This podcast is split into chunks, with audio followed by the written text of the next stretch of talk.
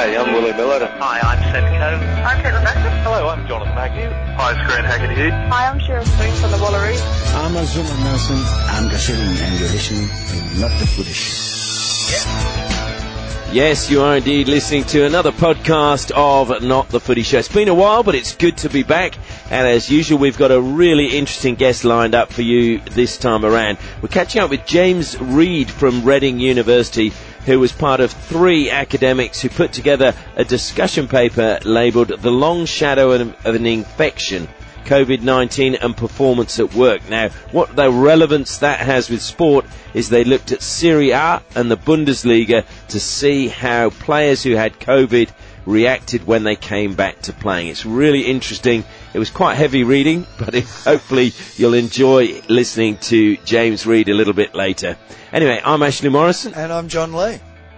Good to be back, John. Oh, yes, it is. You've been away. I have indeed. Yeah, I went to the UK to visit my dad, and uh, yeah, he's 94 this month, so had Wow. to go and see him. And I also got to watch my football team. I did notice the posts. Were you? At, was it a home grant? It was a home game, but we sadly lost. But as we go to record this weekend, uh, they could make the playoffs or could win promotion. So it's a big weekend. Oh, what would that make them? Division two. We'd go back to Division One, having got Which is- relegated last year. Okay, so it's Premier League Division one, Division No, two. Premier. League Championship Division One, Division Two. Oh, so you're in fourth grade at the moment. yeah, the old fourth division. okay. Exactly. Much easier to remember the old way than the stupid new names. But anyway. Yeah, you don't know where you're going with some of those competitions, Oh. especially when they split them in half. Ah. Halfway through the season, you get two pools of the the not good enoughs and the. Oh no, Isn't it best to just keep it simple? you think so? You can lead off. Well, on the subject of football, I'm going to stick with that. And uh, anyone who has been basically following the news will have seen that we've got a lot of the big name football teams heading down under again. Uh, Barcelona, Manchester United, Celtic are coming. Apparently they're looking for somebody to replace Rangers in the Sydney Super Cup. Crystal Palace, Leeds and Aston Villa are also heading to Australia and in particular Western Australia. And I think the look, I understand why these teams want to come here because the government here is, seems to be willing to throw money at them. And you get, for example, the New South Wales government claiming that on average these games will generate more than 10 million in visitor expenditure. Now, if we go back to when Man United came over the last time, New South Wales government made a statement such as that. The game was on the Saturday. On the Monday, they announced that they'd already accumulated that money from visitors. How the hell could they work that out in 48 hours? I mean, it's just ridiculous. So it's propaganda because there are people who've looked into that and they said these are just numbers that governments pluck from the air. Now, most of these matches, yeah, it's all about making money, but the money goes to the European clubs. Very little of it actually stays in Australia. And, you know, it's all about making money for the promoters, making money for the clubs. And let's be honest, they don't really care about Australian football. It's all about them basically raising their profile and making more money from or more interest. And it just worries me that we need to start smartening up. I think if Australian football wants to get ahead, we shouldn't be doing this. I mean, and, and yes, there are people that will go. Yes, it's great that young kids are going to go. And if it makes young kids and inspires them to follow the sport, that has to be a good thing. And you can understand that there's a chance for some of these players or fans to see the likes of Messi with Barcelona, Ronaldo with Manchester United play for probably the only chance they're ever going to get to see them play in their life. But the problem is, it's not a truly competitive game if they do play when they come anyway, because it's just a pre-season game. They go at it fairly light-heartedly, and I don't know. I, I just you talk to a lot of people ab- about the games, and people that are hardened fans. You know, a lot of them just go, "I'm not interested. It's a pre-season game. Why would I pay sixty bucks to go and watch a game like that?" Some of them obviously feel very differently. Some of them are supporters. But then the other thing I don't understand, John, is we've got the All-Stars, A-League All-Stars are going to be playing against the team of Barcelona three hmm. days before the A-League Grand Final. Now surely they're saying, oh, it's going to be great. It's going to highlight the attention on the grand final. I'm sorry. I think it's going to detract from the grand final.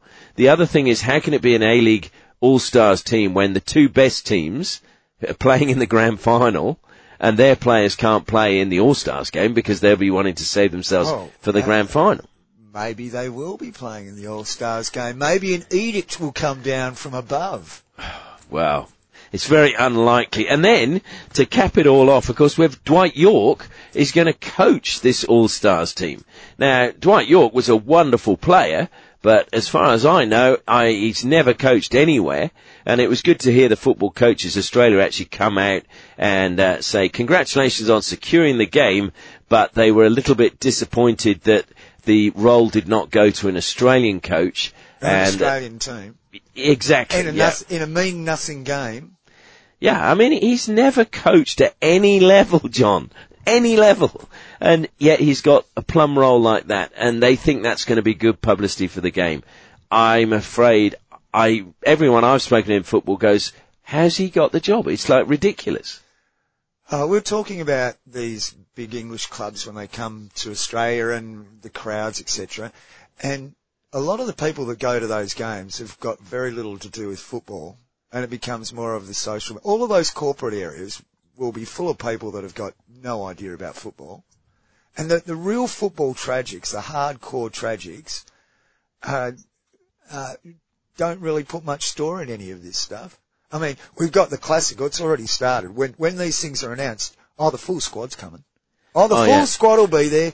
They'll all be here, and you know, over the next few months, they'll gradually drop off and drop off, and you know, But also you've got to remember there's a World Cup, not in the summer this year.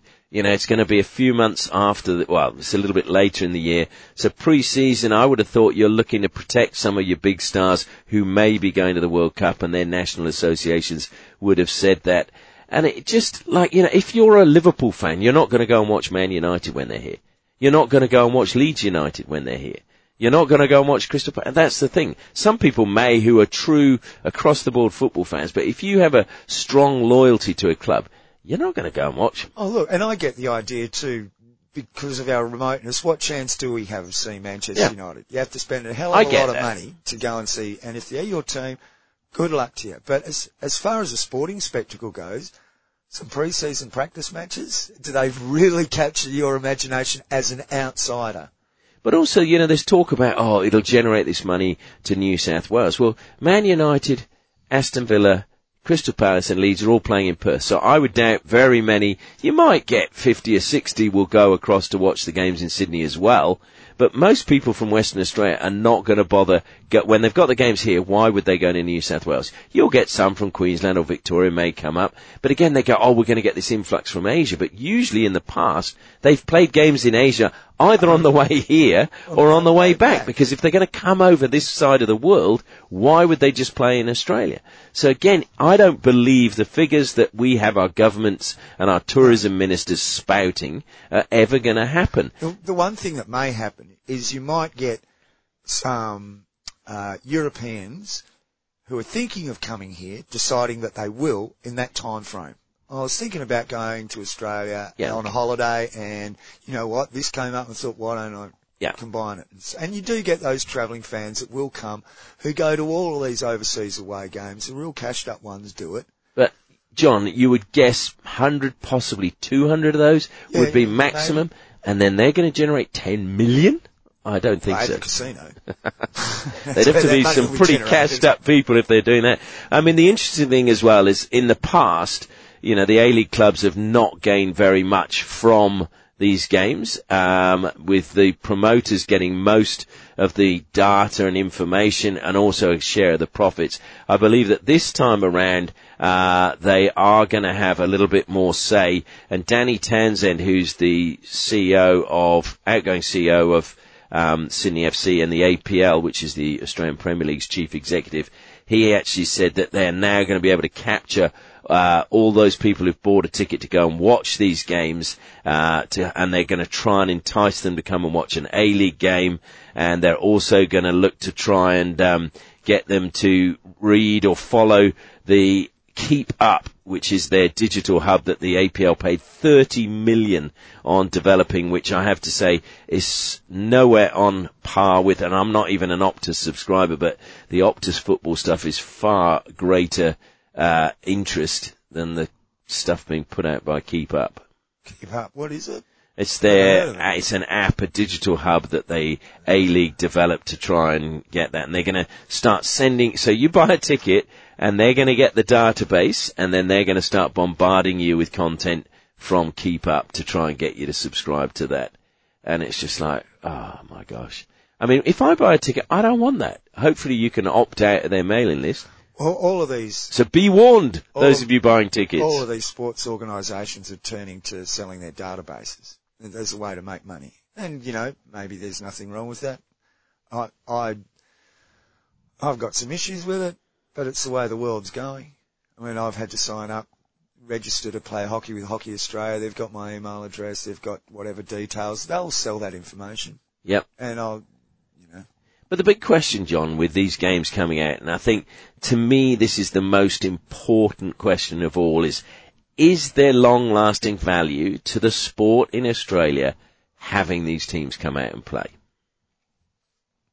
um, well, when were they last year? Two years ago? Yeah. We got better or worse? It's hard to tell in two years. Oh, the A-League's got Worse. considerably worse. Well, even Australia, the Australian team has got considerably worse. Exactly. But that's too short a time, you would think, to judge these things. It'll be, Look, I, I, just, I just think as well, having so many of them, and I mean, there's talk now of international teams. I think Brazil might be coming out as well. the one, one But the reason they're coming is we're throwing money at them. That's the only reason. So we've got to get a return on it. Otherwise, you may as well invest that money into junior sport or to develop the youth, the next generation. You could argue, oh, well, it's the kiddies. It's about the kiddies, and the kiddies are going to be exposed to these heroes, and it's going to drive them into playing in the A League. No, it's going to drive them to want to go to Europe. it's not going to drive them to go play in the A League, mate. They want to go play there. And you know what? Their allegiances will turn to those clubs, not to local clubs. So suddenly some eight-year-old goes to that event, and oh wow, well why am I going to Perth Glory games? Oh, following this stuff, thank you very much. And look how much that bloke gets paid.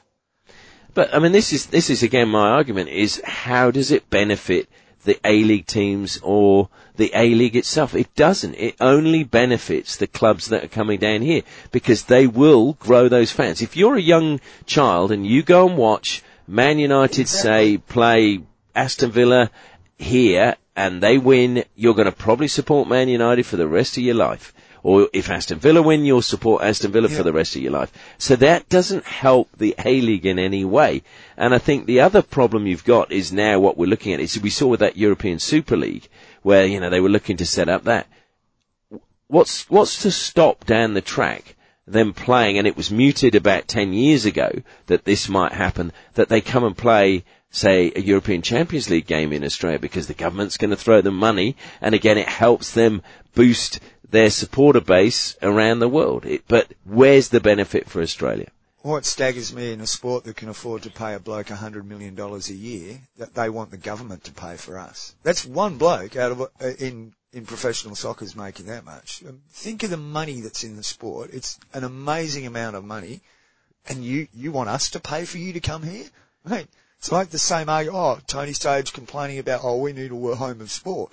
We need a home for soccer. No, you want a purpose-built stadium built for you, and then you want unlimited access to that purpose and the right to control that purpose-built stadium that's been built by the taxpayer. Go and speak to your mates in Europe who are paying out all this obscene money to players and say, can we have some of that to build a home for soccer? You know, isn't, isn't it about sharing the sport looking after itself or you want us as taxpayers to sort of look after you? Well, the other argument there, John, is, is if you're going to have these teams come out, why are ticket prices so high? If it is about growing the game, and if it is, and if these clubs coming out are genuine bucks. about, you know, wanting to grow the game or enhance football in this country and all the, the stuff that they'll, the rhetoric that they will speak, then the ticket prices should be lower. They should be the same price as, say, the A-League tickets, rather than 60 bucks a head. Well, I did hear someone complaining about it on Saturday and saying that they, they, uh, you know, looked into getting tickets and it was $230. That's a lot of money. Now I don't know how true that is. It might be a lot lower, but that's what this person claimed. They they approached to buy tickets and were told that's how much a ticket was, and that's not in a corporate area. Yeah. Well, wow, that's a lot of money. It is. And I, I, I'm staggered. I don't think that's the correct amount, but it wouldn't surprise me if it was, if they were really stinging people for it. No. Well, that's too, uh, look, I still am, uh, maybe call me cynical, but I, I just don't know how much football in this country gains by having these games. Oh, I'm not sure that gains anything at all. It's good. You know what it is? It's like a sugar hit. It's a sugar Actually, hit. that's a good way of putting it.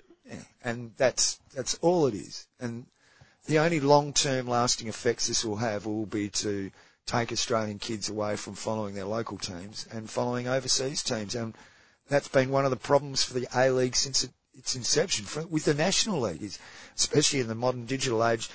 People don't have to follow Australian teams anymore because they can watch live games from overseas and they can watch their favourite teams and follow them as if they were there in that country. True. Hi, I'm Derek Underwood, and this is the Not the Footy Show.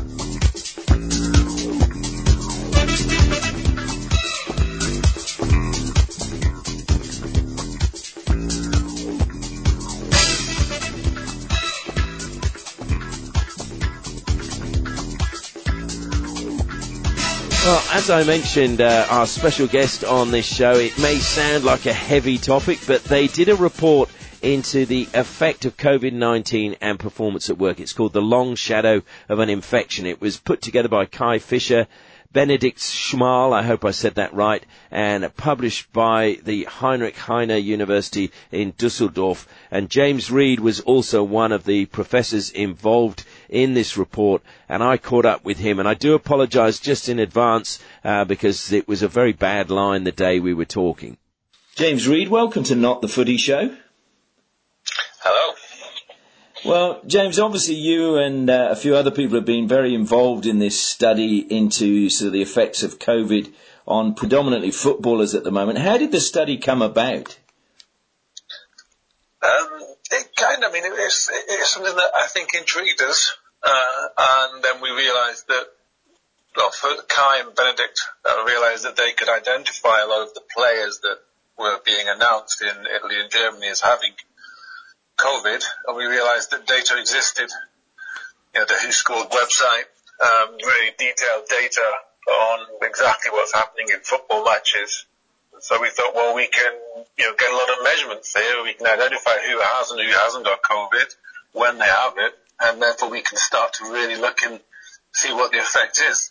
Uh, in Germany, there are some high-profile cases of players contracting COVID uh, and then not necessarily performing so well afterwards. Uh, and so uh, it all kind of tied together. And so we, we got together, uh, pulled together the data sources and started to uh, analyze what we could see in the data. And I mean, we should just tell our listeners that you focus predominantly on the leagues in Germany and Italy because obviously there were high incidents of COVID in both those countries, but the football competitions continued. Is that fair? Yes, so in all European football there was an uh, initial pause uh, as the pandemic first began in spring 2020, uh, but both leagues resumed. German, the German league was the first one to resume. The Italian league not too long afterwards. They're both, uh, you know, they're two of the big five European leagues, so they're well known, uh, well publicised leagues to look at. Uh, and obviously, of course, both had reasonably sizable uh, waves uh, in the more general population as well. So they kind of seem like uh, good good places to look at to try and um, you know, see if we could pick up any kinds of effects of COVID. Were you able to differentiate between the different variants, or was it just obviously anybody who picked up the COVID virus in any of its forms? We don't have information on which variant uh, anybody got. What we had for each league was the information released on how many players were, were uh, tested positive any given week uh, or any given particular day. And then what, what Kai and Benedikt did was that they were able to identify about 90 to 95% of those players because, you know, the announcement is, you know, five players have tested positive or 10 or four or something. And so then the job was to work out via social media, via news reports who uh, those particular players were uh, in any particular announcement. Uh, and so that's, that's what we had was the fact that they had tested positive, not that they'd got any, uh, either of the, or any of the variants, uh, over, over the last, uh, two years. The other thing to say is that we only looked as far as the end of the 2020-21 season, which means that, uh, none of the players were vaccinated, uh, up until that point either. And so it's pre-vaccination. Yeah, which I, th- I think the findings actually are a good argument for people to actually get vaccinated, weren't they? Well, this is, again, this is what is, is fed quite a lot into the German media because, uh, again, a number of high-profile players have chosen not to be vaccinated, uh, and so as a result, and then some of them have caught uh, COVID as well. Uh, it, it certainly seems, you know, on the face of it, a, a very good argument for being vaccinated if some of the fittest individuals around uh, have you know these kinds of effects over a reasonably long period of time from the COVID infection. Yeah, I mean, your report looked at as well whether COVID-19 would affect the po- possibility of a player playing and for how long. I mean, does the performance of a previously infected player decrease once they return? Was that the ultimate findings that you found? So what we did was we, we, we first of all looked at what we call the extensive margin, so essentially whether these players are playing or not. Because you can imagine if if a player returns from COVID and he isn't the same player he was, well, we might not observe him playing so often because he's not being picked. So you don't observe any data on how well they're performing. So to some extent, therefore, we have what's you know what's what's referred to as sample selection.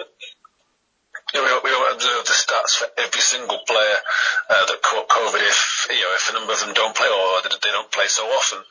What the numbers suggest is that they are playing less in the initial uh, you know few games after, uh, but then you know, if you go if you go 100 or more days after the the infection, they do tend to be playing indistinguishably different uh, in terms of frequency to uh, pre pre-infection, so that you know they're, they're by and large playing about as much as a player who didn't have the infection, um, and conditional on how long they're playing in the game, we then looked at different measures of their productivity, and the one that we we felt was actually the most useful measure was their passing, their pass performance, because of course in a in a football match, if you're not up to the pace of the game, well, you're not in the right place to receive a pass or to make a pass. You're not involved in the game.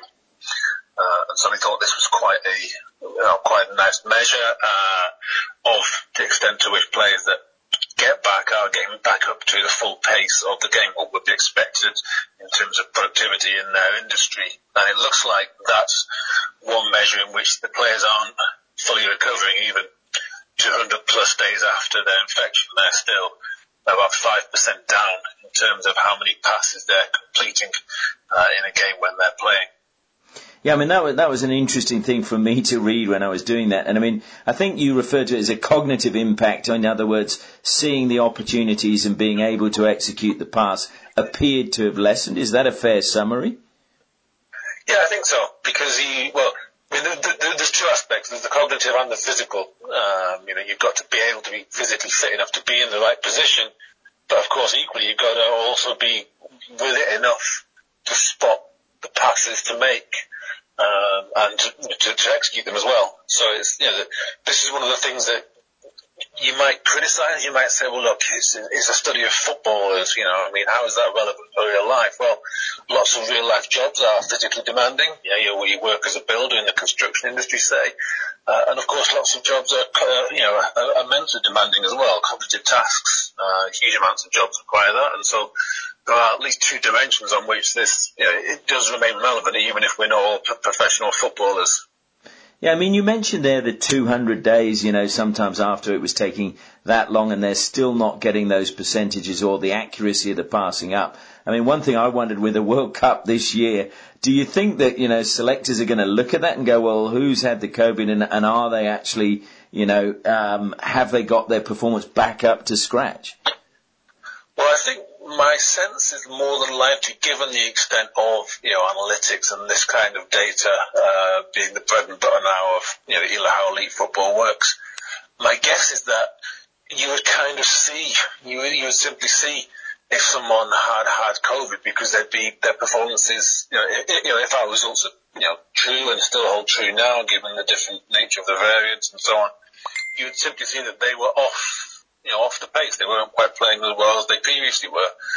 And of course, you know, players go through phases when they're playing really well and when they're playing less well. And, you know, those kinds of phases of play could coincide with where the run up to the World Cup and they may not uh, be selected. It could be COVID, but of course it could be a whole range of other factors. You know, these are the things we never really observe when we're looking at what we call observational data. We're just looking at how the world's going on around us and we can't always necessarily explain the things that we're seeing. But yeah, if these results are true, then you might see that players who have had COVID, uh, they might miss out on things they might otherwise have, have been able to do, like going to a World Cup.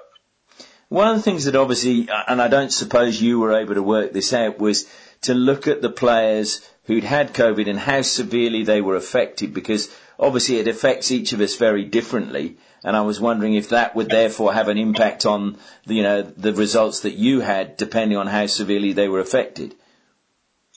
Yeah, so the only thing that we've got again is, uh, you know, it's the timing basically. We don't have, um, you know, we don't have um, the extent to which they were out for a long period of time or anything like that. What we did was we tried to look at the early, uh, the early kind of um, I'm, trying, I'm trying to find the numbers now actually, what we did was we split up between the very first COVID infections right at the beginning of the pandemic and much later, you know, on the basis that, well, you know, the pattern appears to have been as we've gone through the pandemic, um, COVID infections seem to have been uh, a little bit less, a little bit less severe. So you might imagine that the guys who got it first uh, would have been the ones who were most affected. Uh, I'm just trying to find the results now to see if I can uh, I can illuminate you with that, but I don't think I can, unfortunately. That's um, all right. No. that's, that's, that, that's the only that's the only way we can distinguish. We don't have any, you know, any Yeah. other information on how severe the effect was. The, the other interesting stat that sort of came out of your report, I found, was that despite the maybe drop off in performance, you were saying that it didn't actually have any real effect on the number of goals scored. yeah, I mean, this is the, this is the thing that uh, that's, that's often found in these kinds of um, you know complex events. Essentially, a football match is quite a complex event, and um, what, what you what you often find is that there's, there's, there's a there's a if you like, I guess, a compensating effect. You know, you know that perhaps that player's not doing quite so well, and so the team will play slightly differently. Will perhaps alter their style, alter their approach. You know, there's, there's other studies of, for example, in cricket, when they uh, switched to having fully international umpires from having a home-based umpire. There's no impact on match outcomes, but there are there are fewer wickets given LBW. You know, so that it kind of suggests we think, well, that's that's an obvious pattern there, something strange going on, but it doesn't have an impact on the overall outcome. So it suggests that somehow in the rest of the way in which the game plays itself out, there's there's there's a, there's a compensating effect. No, exactly. I mean, one of the other things that came out quite clearly was that if you were a player over 30, your performance tended to drop more than a player that was under 30. I think it was by 10%, the report right. said. Yeah. I mean, Yeah, is, is that exactly, just yeah. a kind of thing because we're getting older and its impact is going to be a little bit greater? Well, exactly. I mean, this is the the kind of finding that we've noticed throughout, isn't it? That the elderly have been much more uh, affected by COVID than younger folk. And obviously, within footballers, the, your elderly players your 30 year old players, uh, and so yeah, they get about a 10% hit. Players 26 to 30, it's about a four or five percent hit, and the, young guys under 25. The effect is negative, but it's only it's only um, well, it's not really statistically significant. It's kind of borderline significant, really. Um, so there's a clear yeah, a clear increase in the significance of the effect with, with age, basically.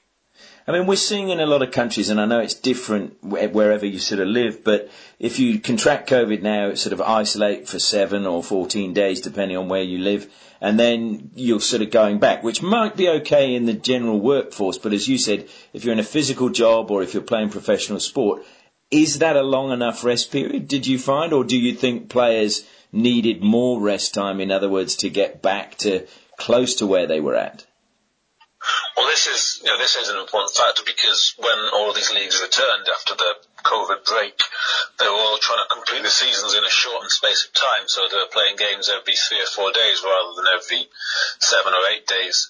Uh, and so we, you know, we could look at the rest days between games. So it's not, not the same as how fast they came back from the infection. I mean, I think back at the beginning, you know, certainly over the period that we're looking at, I think in most countries and certainly in Italy and Germany, there were legal restrictions um, on you know how long you had to isolate for. So I suspect they would have all had to have uh, done that for at least that long. The kinds of protocols in place in professional football uh, have been quite uh, quite strict uh, over the last couple of years. Um, so I think they would have taken the the requisite amount of time. I think the interesting question actually is whether the number of days differs between Italy and Germany. I'm not sure about that, but that's something that we might uh, have a little bit of a look at in time. But yeah, you know, what, what we found in terms of rest days is that obviously the effect uh, was a bit less significant if players had had a bit longer to rest between games. So we didn't, the effect wasn't significant uh, if they'd had longer than basically two weeks between games. So if their manager was able to rest them for a few games in their hectic schedule that they had.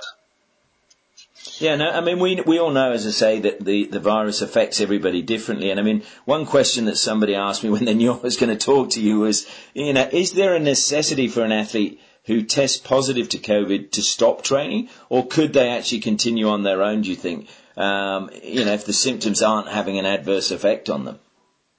Yeah, so I, my understanding is that that's what would that's what would have happened. I think uh, is that if you could train, you would you would carry on, but obviously you'd do it in isolation. So I guess you'd just be, I guess, going for going for running your large back garden or something like that. I don't know. Um, but you know, one of the things is uh, the, you know, it, it's still the isolation because even if you didn't have uh, COVID, there are situations where you would have to isolate because you were close contact with somebody that had. And England in the European Championships had that because they had uh, a player, Mason Mount, who um, had to isolate after they played Scotland. And so there you have somebody who doesn't have the virus but has to isolate. And you imagine one of the aspects in which, you know, one of the aspect, ways in which the COVID effect might happen is the fact that they've got to isolate for a period of time. You know, it isn't necessarily the virus itself, it's that isolation. If you're playing in a game like football where it's a network game and you've got to, you know, be in time, be coordinated with your colleagues, if you've then got to be 10, 14 days on your own, then, you know, the argument is you might see, you might see the effect just because of the fact that these guys have had to isolate. Yeah, I mean that to me leads me into the, one of the findings I think in your report where you were saying that the um, you noticed a reduced physical work from the first minute and then it deteriorated as the game progressed. Which, if you think if you've been in isolation for 14 days, you're gonna be a little bit off the mark, as you just alluded to then.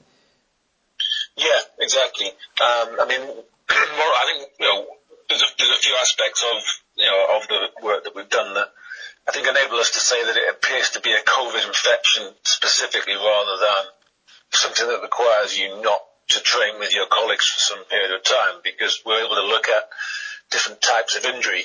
Uh, so we look at you know, respiratory uh, injuries uh, versus uh, other kinds of injuries, uh, and what we find is there's you know there's, there's a clear difference between how our players that have had COVID and this long-term effect on passing.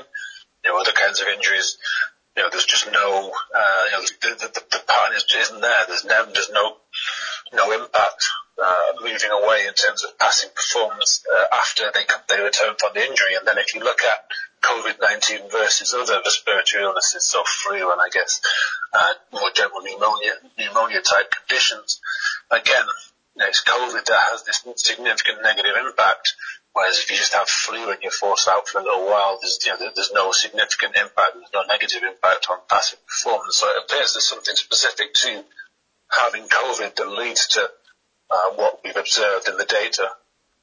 Yeah, I mean, do you see this deterioration as being long term and, and they'll never get that back? Or is that the case in some players and maybe not as we've again touched on maybe the younger players? Or, or is it something that's just for a period of time they're going to deteriorate and then they will get back?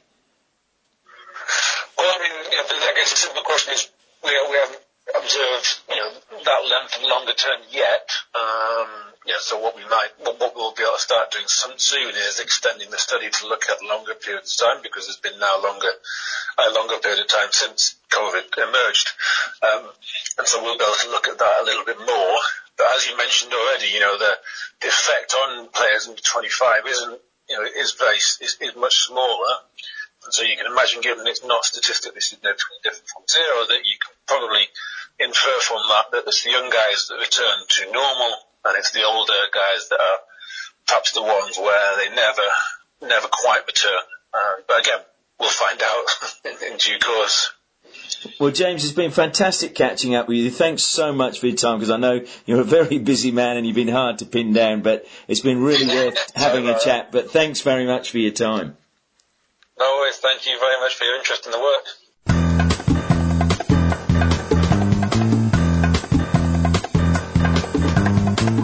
Hi, I'm Seb Coe, and you're listening to Not the Footy Show.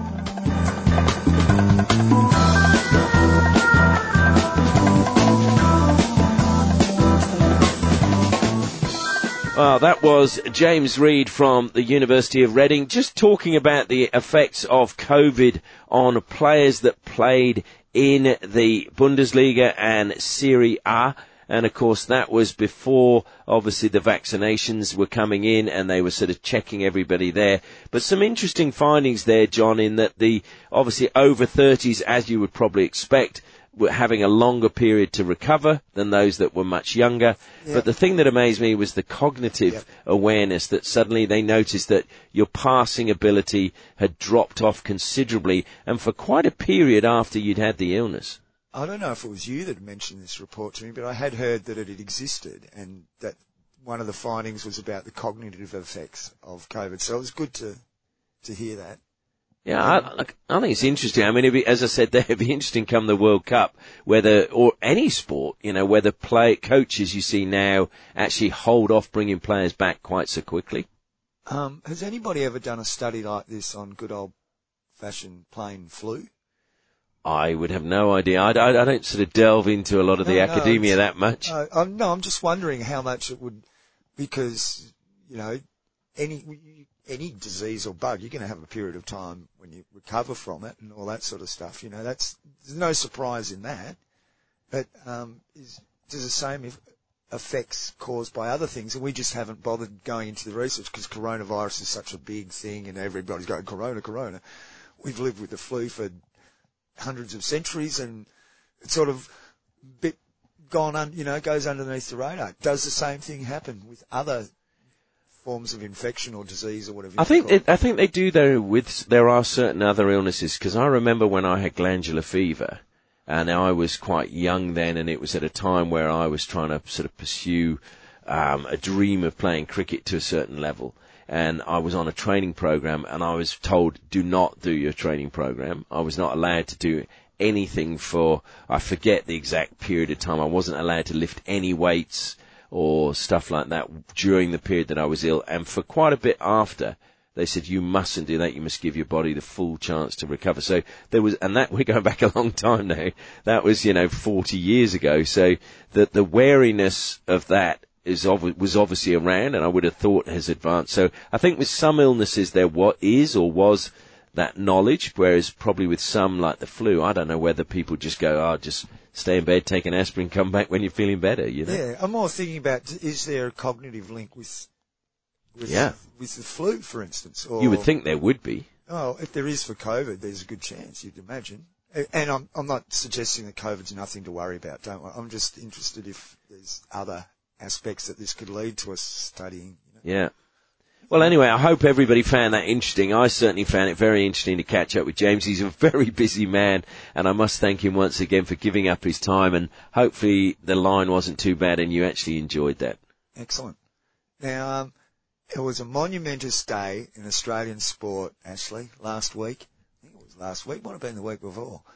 I think last week. It's been a while. Um, a sad day. John Coates has stepped down as the head of the Australian Olympic Commission committee, whatever they call them. Committee, yeah. Thirty odd years, thirty-five years he's been there. Good run. Good run. Not without his enemies Oh no, he's upset a few people over the along years. the way. Um, To be fair, he brought in a lot of money to the AOC. Oh, he did, and I think he's done some good things. I think he's done some bad things as well. I mean, Yep. I have a very low opinion of the IOC at the moment. very low opinion.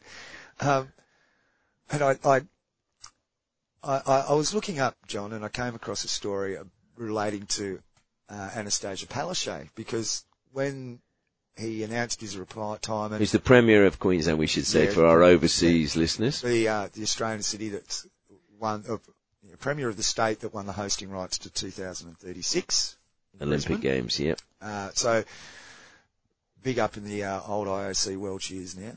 Is it 32, isn't it? 36, I thought. I'm just trying to think. We've got Paris next, then Los, Los Angeles. Angeles. It's 32. Is it? Yeah. Oh, well.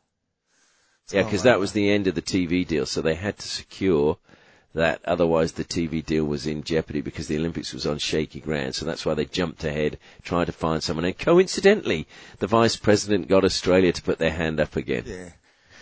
As you do. Now, I, I googled in, I was, I was looking for a particular story, so I googled in John Coates Annastacia Palaszczuk into the Google monster, and, uh, you know, you come up with your first page of responses. Yeah. You scroll to the bottom, it says related searches. The first one that comes up is John Coates obituary. That's a bit premature, isn't it? I would think so. He- He's only quit the IOC. Well, he hasn't. He's still No, it's still IOC. Just quit yeah, AOC. AOC. So step down from it. Anyway, um, the reason I was looking at that was a story that came out this week um, by the Daily Mail I'm reading from. It was reported in various places.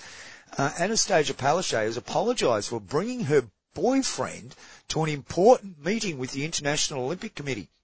The Queensland Premier made her apology during a press conference on Tuesday where she explained that the attendance of her surgeon boyfriend Reza Adib, or is it, yeah, Adib? Adlib, no, Adib. Adib, yeah. Sorry, that's the, um, it's the font. Adib, at the meeting in Sydney was simply a mistake. Miss Palaszczuk brought Dr. Adib along to the meeting at the Sofitel Hotel in Sydney on Sunday. IOC President Thomas Bach, outgoing and new AOC Presidents John Coates and Ian Chesterman, Brisbane Lord Mayor Adrian Schrinner, and the head of the Brisbane 2032, you're right, organising committee, Andrew Liveris, were all in attendance. Okay, keep that in mind. This is, uh, Nice hotel. Best beds, actually. yeah, Sofitel. Now this is quoting Palaszczuk. Now I appreciate that there have been views expressed about this catch-up. She told reporters at a doorstop on Tuesday. I recognise that I have made a mistake and I should not have taken my partner to that meeting. I apologise. It was never intentional to cause any distress to anybody. Ms. Palaszczuk stressed that the meeting was only, quote, an informal catch-up with officials. An informal catch-up.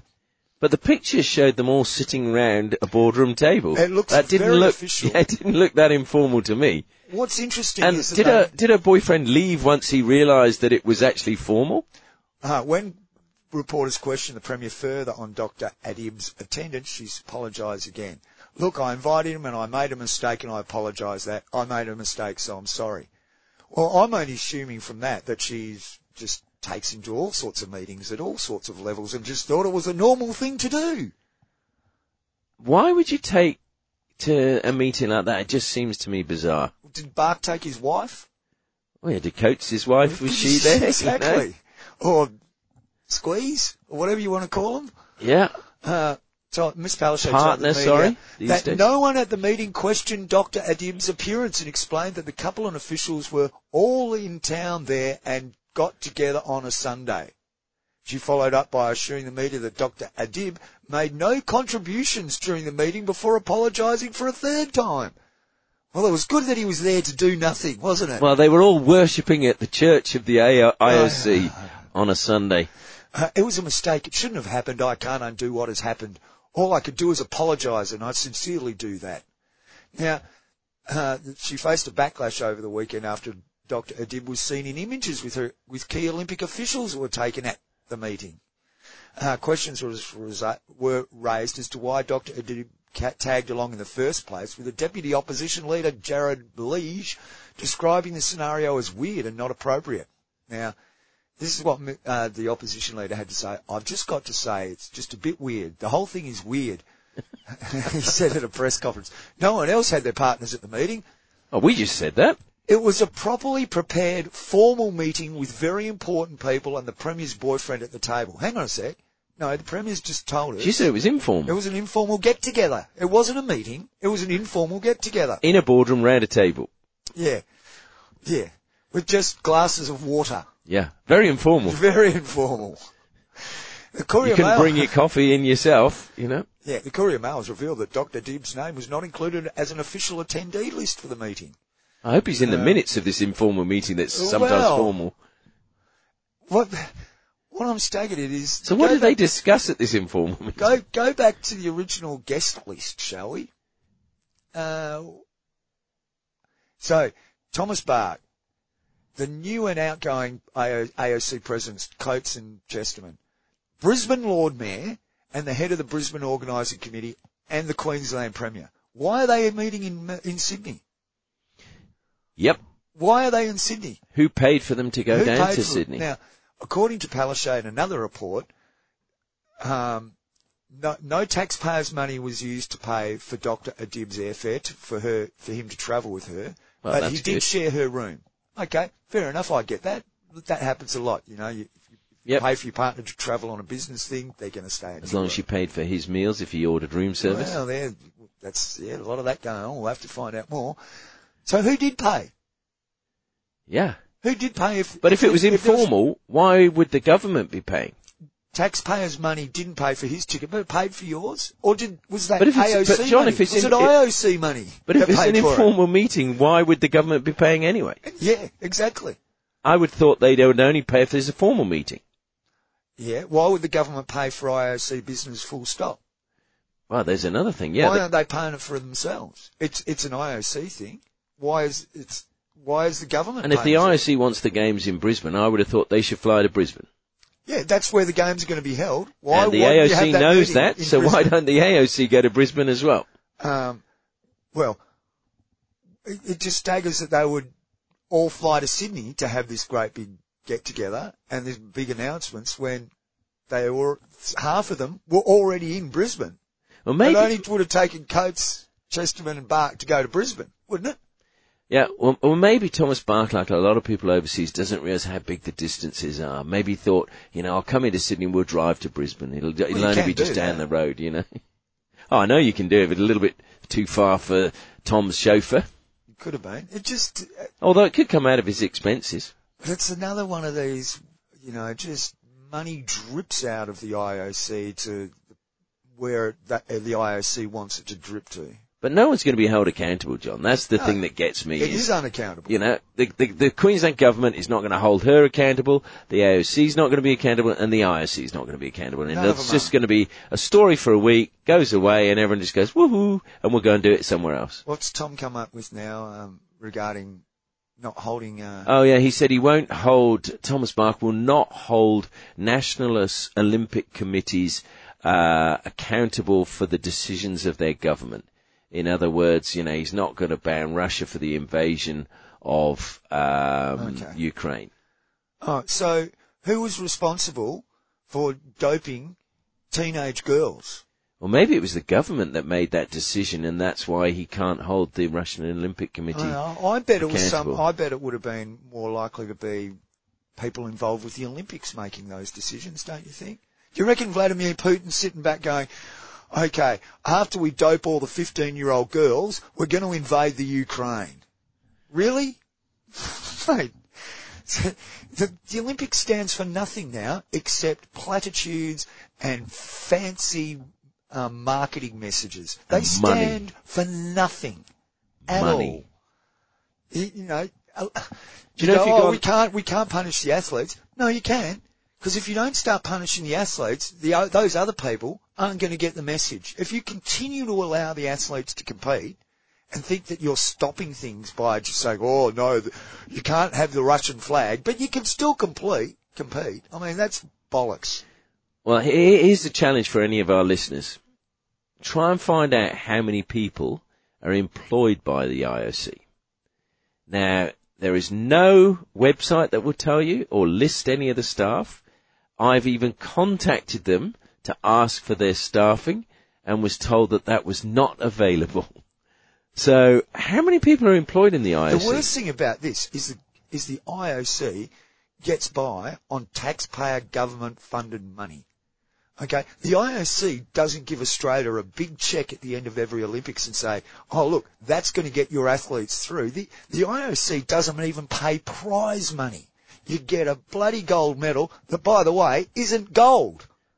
And often falls apart. Like there were several in Tokyo that fell off their Yeah. um, lanyards or whatever you want to call So it. So they just rack up all this cash, they sell all their advertising rights, they get their TV rights, and then they turn around and tell governments to provide the programs to get their athletes ready so that they compete and sell the. the, But they the- do give money to the various Olympic sports, John. You mustn't forget that. Oh, do they? Yes.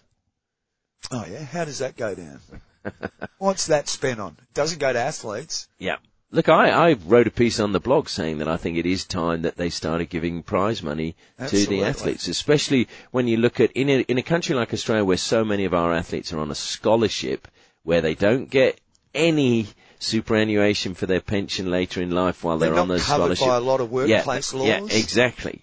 So therefore, if they got a prize money for winning the gold medal, okay, our government gives them one if they win a medal, but why not the IOC? Exactly as you're why, saying. Why is it up to the government to hand out the prize money? The government doesn't run the competition. The government gets no money from the rights deals, gets no money from signing up Coca-Cola and Sony. I mean, it's just a joke. They are just a behemoth that sucks money out of the sports. And it's they're time for them to go. Quite frankly, it's just got to levels of stupidity that are just wrong. Coubertin would be rolling in his grave to see what the IOC has become. I think it's time for us to go. Some people are on the pitch. They think it's all over. You get fouled. See ya. We'll be back next week.